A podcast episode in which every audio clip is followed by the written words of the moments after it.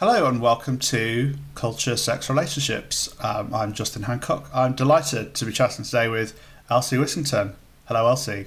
Hi, I'm very excited to be here and have a good conversation. Yeah, me too. So, Elsie is a lecturer and youth worker at the Manchester Centre for Youth Studies at Manchester Metropolitan University. She's one of the leading voices in consent education as part of the sexuality and relationships education for young people um, which is a field I work in, as you probably know. Um, excellent paper, Rethinking Consent with Continuum Sex, Ethics and Young People, is published in the journal Sex Education by Routledge. It's out tomorrow, isn't it? Is that right? Uh, you just gave me, like, this is very timely. It's actually come out today. Today? Uh, oh, yeah, many congratulations. I've, I've, been tweeting away this morning. Um, it's really, um, it's a really excellent paper, and uh, uh so, um, yeah, go read it. Um, and what I one of the things I really like about it is that you know it's an academic paper, but it it's um, really uh, clearly written. You know, a layperson interested in this topic or a sex educator would totally get it. You know, it's really great stuff. I learned a lot from it, so thank you for sending it over. Cool, thank you. Um, as you might know, uh, also, uh, dear listener, that I also work in the field of consent, and I've actually got a book out. I don't think I've mentioned this yet, but because um, I'm really very good at selling books, selling my stuff. So I've got a book coming out on January the fifth, written for uh, young people. Can we talk about consent?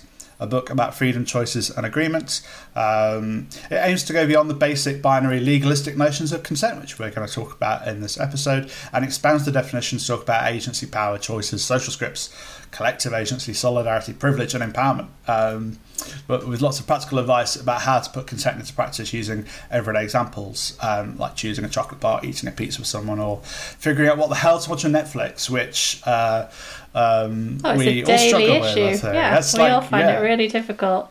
And I yeah. have to say, I have had a sneak peek of your book that's out in January, and I think it's really great and it's it's one of the things that we've been able to have a conversation about recently and and I guess that's brought us together to have this conversation because I think you know you've got so much experience of working in and talking particularly to young people um, about thinking about consent and it's something that adults of all ages find really difficult you know conversations about power and social mm-hmm. scripts mm-hmm. and i think you know the book's really colourful and it brings all this stuff out in a really um, sort of simple but not oversimplified way. So yeah, uh, yeah, that's very kind of you to say so. Thank you so much. So, okay, we're done bigging up each other's work now. uh, t- tick that. Let's move on.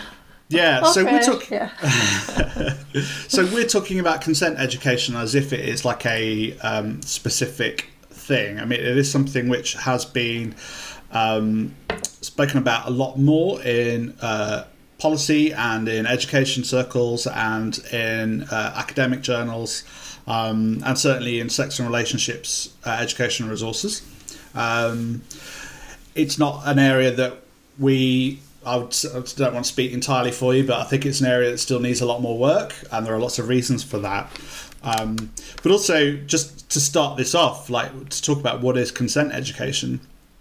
Uh, we were talking beforehand, Elsie, about how um, there are problems even by uh, by the term consent education as if it is a discrete topic that we can teach separately to anything else. Do you want to unpack a little bit more about that for us? Yeah, I guess I think it's interesting because I've now spent, you know, qu- quite a long time talking about and teaching consent education and the more research that I do and the more conversations I have with people the more that we know that consent's complicated and it's part of our everyday life. Mm. Um, and so the idea that we're just gonna develop this this one thing that is consent education that mm. that's like a slot in, you know, you do a session on it or you do it's part yeah. of your sex and relationships education.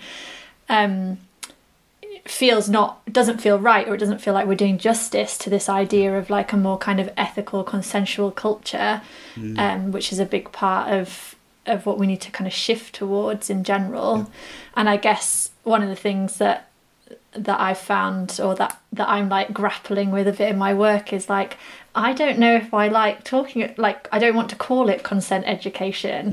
Mm. Um in a sense I just I want it to be like being a decent person and it's yeah. something that we talk about. Um but it's really difficult and I think if you are you know trying to run workshops with sex educators or if you're writing blogs you know we, we use the term consent but often we want to be talking about power and negotiation and pleasure all mixed up together and consent's kind of become that umbrella term for some of that stuff I think that's a really important point because I think that when people talk about consent uh, and they frame it in this kind of quite narrow way, which we're going to go on to talk about in a second, it's almost as if it's something which can exist over there outside of mm. someone else, someone's lived experiences, rather than thinking about if we were to think about um, agency, so our power to make decisions, our uh, I call it. Uh, uh, power oomph clout. Um, like our our everyday ability to make decisions for ourselves and for us to do us and for us to share our agency with others and have collective agency and to think about freedoms and choices. Like this is a thing that we encounter literally the minute of our every minute of our waking day uh, whether it's um, self consent and the choices that we're making for ourselves, whether we're navigating social scripts, the kinds of things that we're told that we should be doing with our lives, or also just being at school or in the workplace and our relationships with others that are non sexual, uh, and thinking about power and freedoms and giving people choices and thinking about whether we are doing something for us and how that overlaps with someone else, and also to be able to address the ambivalences in mm. that stuff. It's something we're all dealing with all of the time. And so to suggest that it's something that belongs in one lesson for 14 and 15 year olds and it's over there and it's not something we have to do, yeah. I think you're right. It's, um, I think if we frame it in, in that way that you talked about, that, that it's about ethics, um, then and how we respect each other's freedoms and how we mm. can all um, boost each other's freedoms, can all give each other more and more freedoms um, contingent with other people's freedoms. That's the, the important work. Yeah, for sure. So um, we're going to talk first of all about binaries and definitions. This is something that uh, in your paper you framed it really, really nicely. That um, often when we talk about consent, we're talking about um, there being consent or there being an absence of consent, uh, and these kind of binaries of there's yes and no, and often uh, the the phrase used is you know yes means yes and no means no, and consent is simple, and consent is like non-negotiable. You have to have it in order to do something, and if someone and uh, if someone says no, you definitely shouldn't do it. But also, I would say I say in my book that the absence of a no doesn't mean a yes. It's like it's still very binary kind of thinking, mm. and we both want to kind of get beyond this. But the let's talk about the problems of this kind of uh, the binaries of, of yes or no. Um, yeah, I guess. I mean, I think the yes and the no sounds really definitive, doesn't it? It's like mm. really clear. It's really decisive. It's that idea that you know, I, I might say yes to something. Like I might even say yes to doing this podcast, and at the end we might be like, "Oh, that was rubbish," mm. but we don't want to. We actually don't want to publish it. Um, but because we said yes at the beginning, we feel like we should follow through with that. Yeah. And so I, I think that often when we're talking about yes means yes and no means no, it doesn't create enough space for a lot of the indecision that we experience mm-hmm. or a lot of the unsureness that we have. Like mm-hmm. sometimes I'm not 100% sure I want to do something, or I'm not 100% sure I don't want to do something. And actually, what mm. I need, which is part of kind of good consent processes, is to slow things down so I can feel my way through something mm-hmm. um, and figure out how I feel. And there's a lot of, oh, yeah. It doesn't really allow for that ambivalence. Like we don't know what we want as well yeah. sometimes.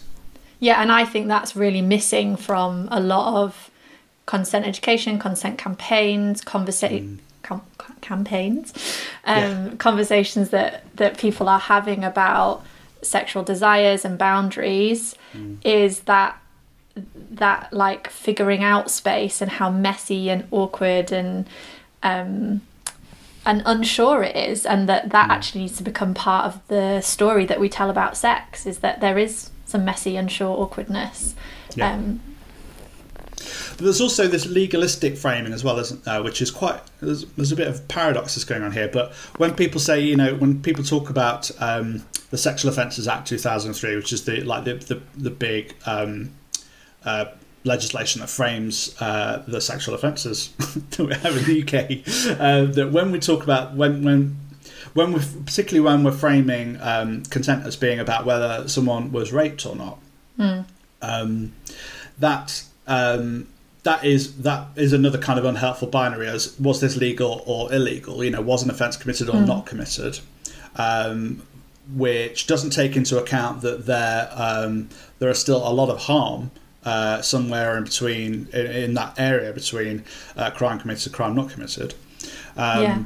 But also, um, it's kind of it's strange when people have this kind of legalistic framing of like you know is this rape or not because actually there are many sexual offences and there are many ways that the and the way that the sexual offences have been interpreted and are prosecuted and the CPS guidelines are much more nuanced than kind of people give a lot of credit for and Yeah, I think it's the- yeah, it's interesting because I think people talk about the law being very black and white, Mm. and there are some grey areas. There's places for interpretation. You know, there's Yeah. different um, different categories of offence according to what body parts and what genitals you have. You know, so it's it's not as simple as um, doing X equals, um, and also it's not as simple as I've had this experience and I want to criminalise it um, or I want to talk about it in legal terms. And actually, what I need to do is figure out what it means for me and my boundaries and how I can hold someone accountable if that's safe and what how do I want to do that.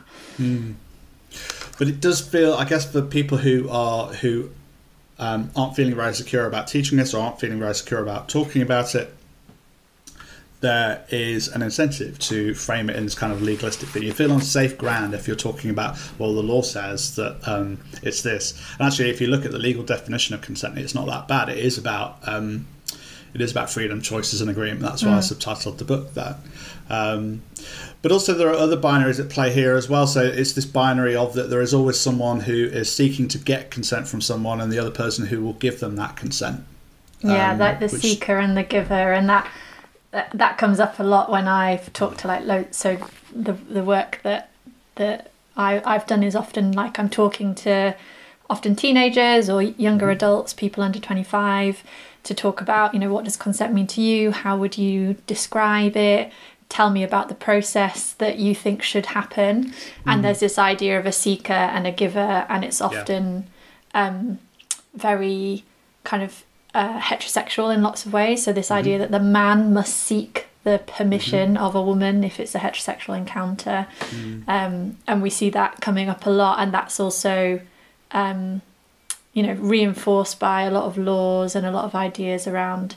Um, a kind of yeah gendered scripts and who's allowed to be sexual and who's not Yeah, that's the thing. It's um, that that that really maps onto the power structures in play in a lot of heterosexual um, uh, social sexual scripts. So the the the, uh, the kinds of uh, normative expectations of heterosexuality, but that also feeds into normative expectations of um, non-heterosexuality as well. So things like tops and bottoms, and who's the dominant, who's the submissive. The idea that there is always going to be someone in power Yeah. uh, and that it's on that person to ask the other person, and that, that then that consent only operates on that kind of "Will you allow me to do this to you?"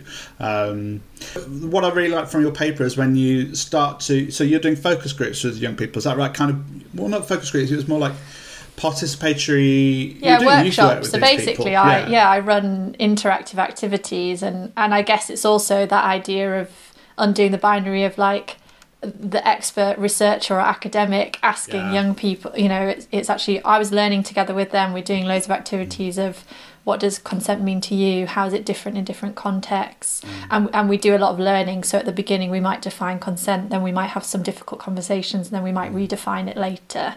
Yeah. um, So it's this kind of iterative um, process. But the when you when you start off working with young people, the um, you say that uh, you know if you were if you were just to go in cold and do a focus group with a group of young people and ask them for their views on consent, they do this third party um, kind of thing. Don't they? They kind of report on on the narrative of what it is that they should say in the Yeah, situation. totally. So there might Yeah. be what you term as uh, being like they might kind of deliberately say politically correct answers because they think that you're wanting to trip them up and make them look like they don't get it. And actually, what you're wanting to do is to get over this kind of what they've picked up from society and what they might have picked up from sex education and to start to see it as something more complex and when they do that they come is really really it's really interesting yeah and that's work. the best learning isn't it you know Yeah. we we know that and i and i find it too you know if if when i have to talk about you know people have been like oh what would your definition of consent be and i'm like yeah. oh i don't know how i would actually define it because um i think it's quite individual i think it's you know it's done differently in different moments um and i don't know if there is a right answer. Like I think there's like good ethical ways of negotiating power, whether it's in sexual counters or not. Mm-hmm. Um, but yeah, I, so I I find and you know I've I've done it I've done all these activities myself with groups of mm. young people too. You know, and so my first you know define consent in ten words or fewer.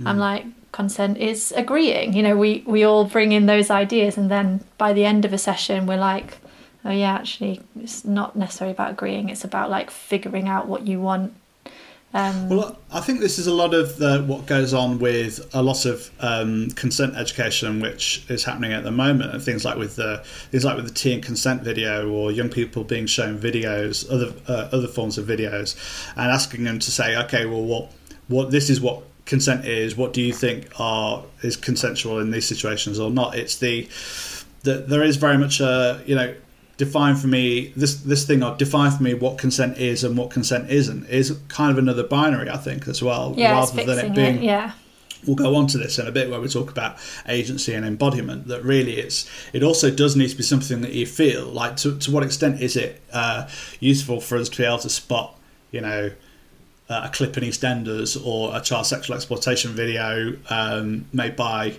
a charity or the government or something be able to point to say something and say, well, that's um, non-consensual. But actually, when you're in a relationship and you're in a dynamic, you, you it's you, what you need are the tools to navigate it and the tools to figure it out for yourself and to figure, mm. to understand what your own agency is as well. Um, and, and, and to mean that also you don't beat yourself up as well like you yeah. know if you've got this idea of this is the perfect model of consent that we should all be aiming for yeah. you know like this is what I've done a PhD on, and I definitely don't do consent perfectly every time.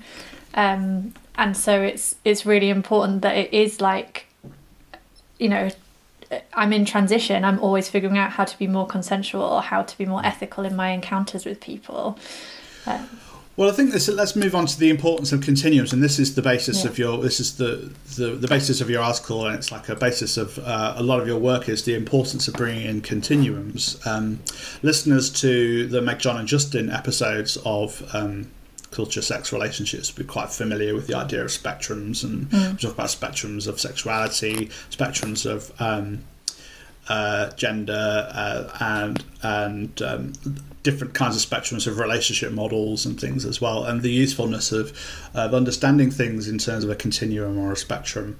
Uh, can you say a bit about this, the um, the context of this in your in your paper, the the, the, the, the why, why it is that it's useful to bring in uh, yeah. a continuum here? I think um, so. It's like it's a really important part of kind of queer theories, feminist mm-hmm. theories, like you know undoing the binary. That's a lot of what we're we're about, and and there's some really great work that's like kind of formed the basis of a lot of our sexual violence intervention and support mm-hmm. that um, that uh, was was thought up by uh, Liz Kelly, who's a, a really um, well known feminist um, scholar, and but her continuum was about a continuum of sexual violence mm-hmm. and we talk about this a lot in sex education too of like it's often very risk focused we just focus on the negative side mm-hmm. of things um, and so when we're talking about consent we're often talking about consent in relation to how not to, to mm-hmm. end up inadvertently or purposefully doing sexual violence essentially mm-hmm and so how can we expend like extend the spectrum or the continuum to thinking in a more positive pleasurable like mm-hmm. we might call it sex positive kind of a way mm-hmm. um, and so there's some yeah I, i've kind of drawn on you know years of feminist mm. and, and queer scholarship and activism and work around consent um, mm to help with this thinking of you know it's it's not actually helpful for us to think about something as simply good or bad mm. um, or you know violent or not violent but actually mm. to think about where does it lie on this spectrum mm. and when i um, whenever i talk to whether it's young people or adults about um, sexual consent pleasure sexual violence mm. everyone's all you know kind of wants to talk about grey areas, and all the young people that I would work with would kind of frame things along this continuum of somewhere from, you know, mm. the, the more kind of extreme end where we might put um, rape, sexual violence, things that we see as overtly violent, mm. um, things that we might call the police about or not, mm-hmm. depending. Mm-hmm. Um, and then on the other end, this kind of like enthusiastic consent idea, you know, it's really active, it's really communicative, mm-hmm. this kind of what we might think of as the ideal end of the spectrum. Mm. Um, but actually, everyone was more talking about this more in between end. So, this mm. what what what we've called kind of passive consent, the kind of going mm. with the flow, the seeing how it feels, the not mm-hmm. necessarily saying an explicit yes, um, but being happy to to figure it out and see what what happens. Mm. Um, and then so many of the young people that I work with, and you know, I think I do it myself sometimes. You know, I talk about things as non-consensual rather mm. than using a more kind of legal language around rape or sexual violence. Um, Can we talk about that for a second as well? Just because um, you know the there is like a difficult a difficulty here because we um, we know that there is an underreporting and uh, under prosecuting um, of um, of rape and other sexual offences under the Sexual Offences Act. Um, a lot of this is to do with rape cult, uh, uh, rape myths that exist in our culture mm-hmm. and um, and victim blaming narratives. Um, and the um, so there is an underreporting. So we don't want to. We're we're, we're we we still think that there is definitely a, an extremely important role in the criminal justice system. I'm talking about the criminal justice system in terms of consent and where things are mm. illegal. However, when we're doing when we're talking about it in in if we only talk about it in that way, there is a paradox because it actually leads to it probably would lead to an underreporting. A lot of the I know that the NatSal three um, study. So NatSal is the it's like a UK kind of uh, it's a huge um, it's a massive national survey into national survey sexual, sexual attitudes and lifestyles. Yeah, and it's uh, done every ten years, and um, one of the few good things that Margaret came under the Thatcher government, um, and um, yeah, it's been it's expanded over the years, and so the last um, NatSal study looked at what they termed as non-volitional sex. And mm. first of all, they explain why they talk about non-volitional sex, so sex against your will, because other studies have found that if you ask people, "Have you ever been raped or sexually assaulted?" then people in surveys will say no, because mm. that means these kind of because the narratives that brings up about like in inverted commas like victims um, and that they want to disassociate themselves from that person or that the perpetrator might still be someone they're in a relationship with yeah. but they wouldn't want their perpetrator they wouldn't want to think of their perpetrator as in inverted commas a rapist or a sexual assaulter um, a criminal. So there is underreporting, and I just have like a, the anecdote I always kind of bring up here is when I was working uh, one on one with a young woman um, in a sexual health service. Um, she was describing uh, behaviours to me, and I said, "Well, you know, to me that sounds like rape or sexual assault." And she said, "No, no, no, no, he's not a rapist." And I realised that I'd given her a binary to which she could say no to. Yeah. And what I needed was to do this continuum thing, Elsie, mm. and and say, "Well, what about this? And what about this? And let's approach it this way. And how does this feel? compare this with other times in your life, and let's think about consent in that way." And then she realised yeah, you know, over the course of a few sessions, was like, yeah, it's not good.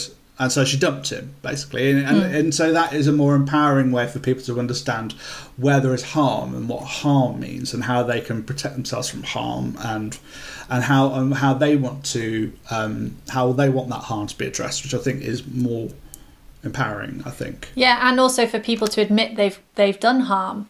It feels yeah. easier to acknowledge where you've got things wrong and mm. to apologize, but also yeah. to work on how you can do things differently in the future if you're not really scared about police involvement. Yeah. And I think there's, I mean, this is for another conversation, but there's some really great work on kind of, um, you know, defunding the police, anti, mm-hmm. like decarceral, anti-carceral feminism, mm-hmm. um, Lola Olufemi's um, book Feminism Interrupted, actually one of the things she says is one of the things that she thinks is a key part of like the abolitionist movement is good sex and relationships education. Yeah. Um, you know, she, has got it in there of saying we need to teach people how to to think more about power and pleasure. Um, to create a more ethical culture, full stop, you know, yeah. not just in terms of sex and, and sex crime, if that's how we're going to talk about it. Yeah, The Feminist and the Sex Offender Confronting Sexual Harm, Ending State Violence by Judith Levine and Erica R. Meiners uh, is also really good on this. It's like yeah. th- there are arguments to be made about, um, well, is it protecting women from harm when our only recourse is to call the police. Like Yeah, because absolutely.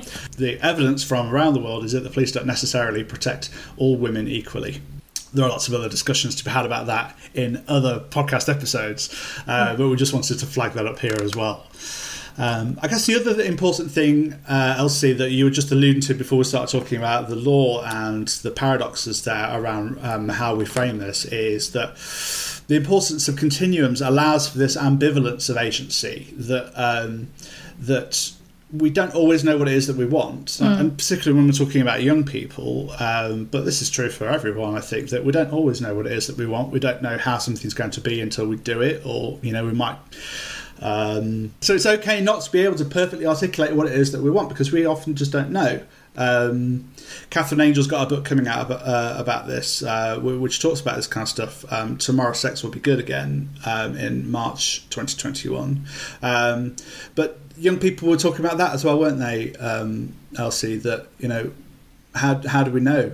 Um, yeah, and I think there's a lot. Again, I think sometimes like consent education or consent campaigns that really like prioritize or really like foreground this idea of like enthusiastic, excited, knowing consent, like really informed consent of like, we're going to do this, then we're going to do this, and this is how it's going to make me feel. And that's just unrealistic. And actually, Yeah. I think it really affects a lot of people's. Um, ways of which they like make sense of their sexual encounters um for sure so yeah i think it's it's really important in a way that that we do create space to say there might be some unsureness and Yeah. um, you know, you, you and and Meg John have often talked about this like escalator, you know, of like we should do this, we should do this, then we should do this, you know, and I think that's one of the things that good consent education or sexual ethics com- education needs to say of you know there's no specific order slowing things down is fine you know what are safe ways for you to explore something you're unsure about it enforces this idea of that it's either really enthusiastic or unenthusiastic, and that there isn't anywhere in between. But hmm. also, it overlooks the the different messages that people receive about who is allowed to be enthusiastic about sex, right? And so often this work is asking those who are stigmatized and shamed for having any enthusiasm around sex to be enthusiastic now. And so it's very difficult, for example, women uh, to be enthusiastic about sex when all the messages they receive, uh, many of the messages they receive about sex, is that that's not a thing that is okay to do. Um, and then that also is confusing for young men as well, who are told that they are always enthusiastic about sex and always Yeah. up for it, and they're often put in a position where their ambivalence is is denied them and, and not allowed. And so we have to be able to frame these in the in the ways in which gendered scripts, gendered should stories operate. And if we're not doing that, we're not really doing the thing that your work is really el- eliciting from young people is that is it's really it's got to be real life. It's got to feel really real. And Yeah. if you're just kind of using those terms as you're saying, like enthusiastic consent, and it's like uh, or doing a campaign, and it doesn't feel real, then young people are just going to be like, not this again. yeah Um, and and that's totally it you know when talking before about like grey areas in the law Hmm. um the age of consent in the uk is 16 um so many of the young people i work with and i'm sure young people you've worked with before Hmm. you know they'll be like but the police don't get involved if you have sex when you're 15 Yeah. um you know totally true they don't Yeah, you know and CPS guidance says cases. that. yeah Well, yeah, Yeah. yes, very clear. Um, so long as it's consensual. So yeah but it's also that thing of well why should we take this thing seriously if you're telling us you know you're just giving us this very black and white idea or this very clear thing that we see in real life isn't true and i think that also reinforces like a bit of distrust about when people are saying like you must do this or you should do this or Well, this is a thing that really bugs me, and I think you know, you know, I wrote this very long article at my website for practitioners, uh, bishtraining.com, about the tea and consent video and how much Yeah. I hate it. And one of the many things I really hate, I won't go through the whole thing. And um, there's been an academic paper released this year, hasn't there, about yeah about by this? Which I'm actually- geraldine um, brady Yeah. Um, but one of the things I really despise about it is that it's um, there is a collection of adults over here who have created this, you know, a, a set of resources. Will you know anyone behind like a, a, consent campaign? It's the idea that we understand it, and there are people over here who don't understand it, and we need to get to them. Rather than thinking, well, this is all something we need to understand. It's something that we all need to do more of, and also we'll need to do more consent. So there's just this last point about consent is that uh, consent continuums is that there has to be the possibility for more and more consent. I think consent could just be limitless within the yeah. bounds of, you know, how useful it is at any yeah. one time. And you reframe it too over time as well. So things that I experienced as like really positive or pleasurable or consensual when I was younger, I might actually put lower down on the spec on the on the continuum nowadays mm. because I have a different reference point as to like what is possible and how to do things and yeah. my role in it and other people's role in it. And that's where it has to be also useful for us as individuals, isn't it? And so mm. this links us really nicely into the next bit. Very good at the segueing, Elsie. Well done. You can come again. So we're going to talk about agency and embodiment. And I'm just yeah. going to embarrassingly read out a quote from your piece, which I really, really, really liked. So sorry, not sorry about this. So okay. you having this conversation with a group of young people who I feel like I, I was there in the room with you, you know, when you, the way that, that it was transcribed, um, and these young men were talking about this idea of um, you kind of just know, you get a sense from someone, you get a vibe from someone, and the way they're articulating that is really, um, really gets us to this point around how consent is this kind of embodied ongoing uh, agency. So I'm going to read out the quote now. So many refer to feeling it or feeling and sensing their way through an encounter, suggesting that consent or a broader articulation, a mutual set of desires, cannot be broken down into a set of series of speech acts and successive reactions. Uh, so how do you feel about this? Yes, I like this. Would, would you like to do this? No, I wouldn't like to do yeah. this. Um, the more embodied and fluid descriptions of sexual negotiation were offered by participants resonate with the Latin and French origins of the word consentir, to feel with which is great. Uh, this raises questions about how best to conceptualize consent without basing it on transactional models of having, giving, and withdrawing instead of it, uh, instead of thinking as a process, the outcome of which can be defined as consent or perhaps consensual. Discussions with young people on exercises such as the continuum outlined above encourage us to recognize the limitations of these old expressions and responses.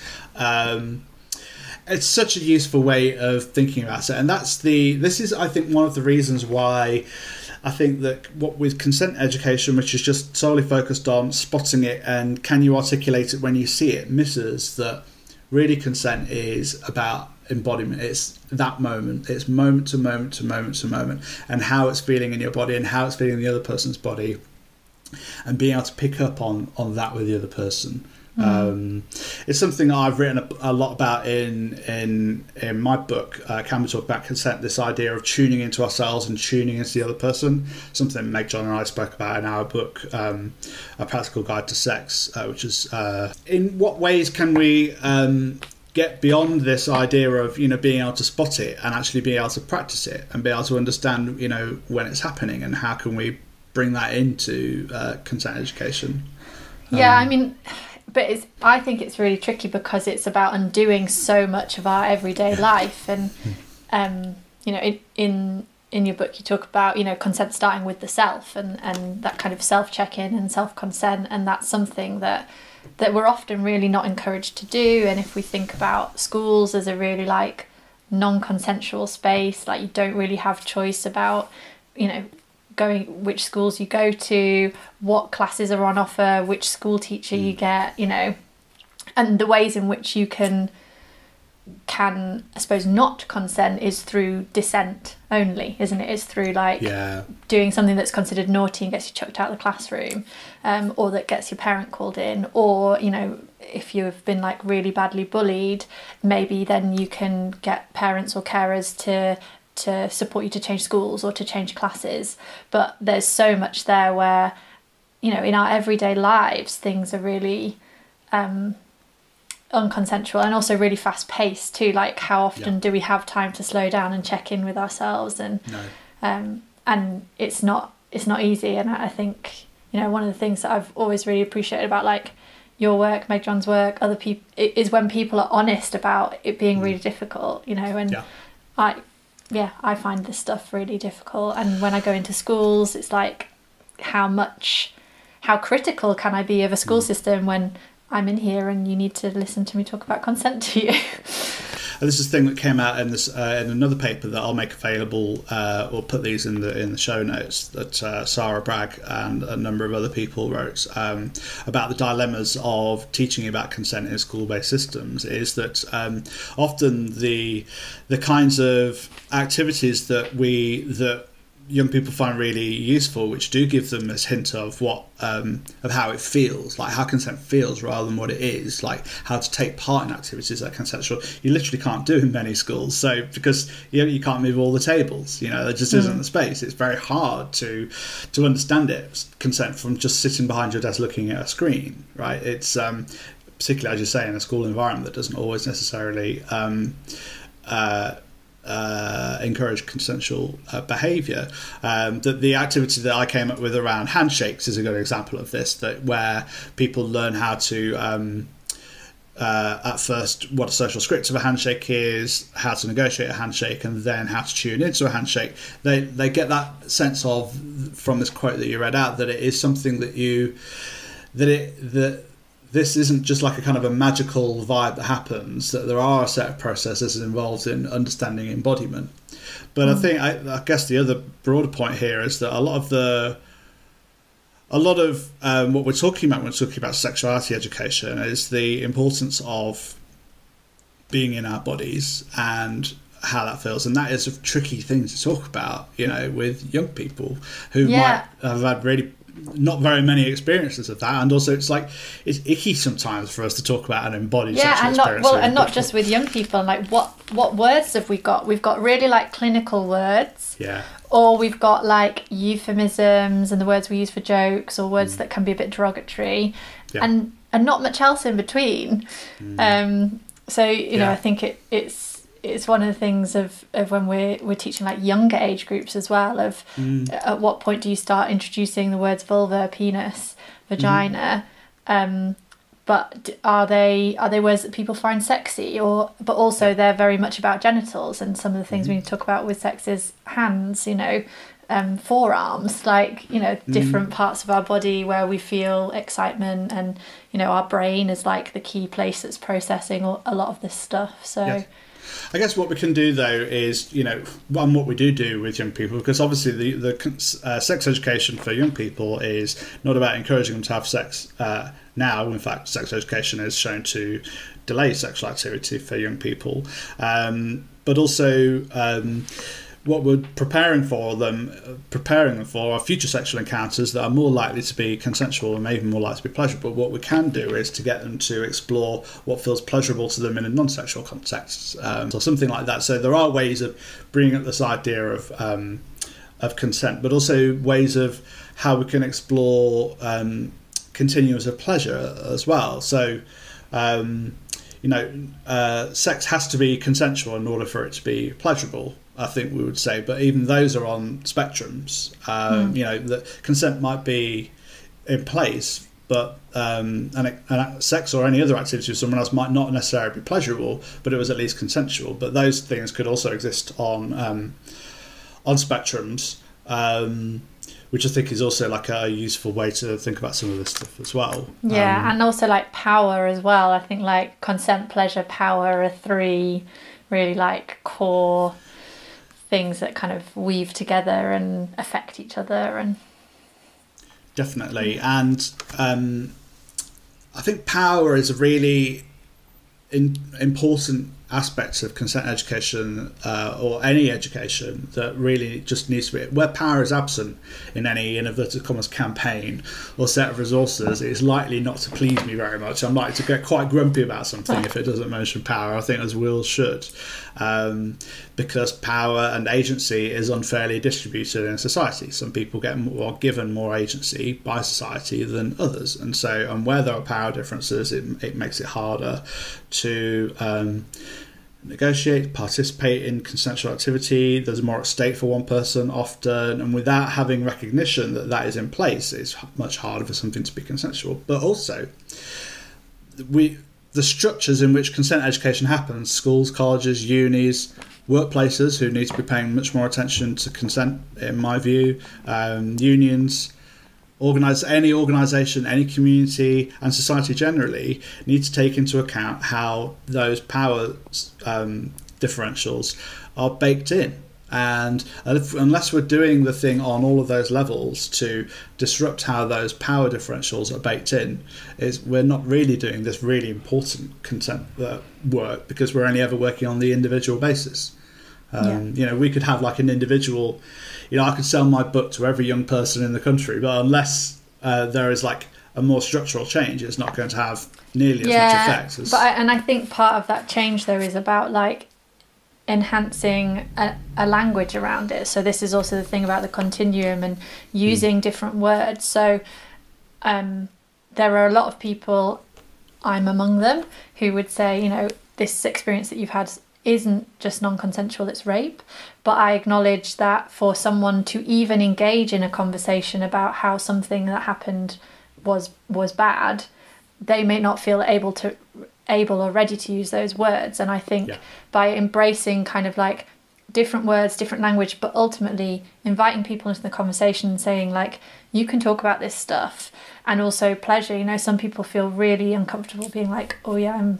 Um, this is what I desire, or um, mm. I find X, you know, really pleasureful um, mm. it might just be a case of, of having a conversation like what feels good or mm. actually what doesn't feel awkward or bringing mm. awkwardness into the conversation and i think for me that's like the key part of consent education of using like continuums of you know having this podcast having um, you know i don't know watching sex education you know no one thing is perfect mm. but what we need to do is to just start the conversation about it and support people to, and I think having vocabulary and feeling comfortable and confident using it is mm. one of the best tools for recognizing things, changing things, speaking out about things. Let's leave it there. So, Elsie, uh, are you the kind of person who likes to be contacted on Twitter or anything? Should we give your Twitter a shout out or uh, should we leave it?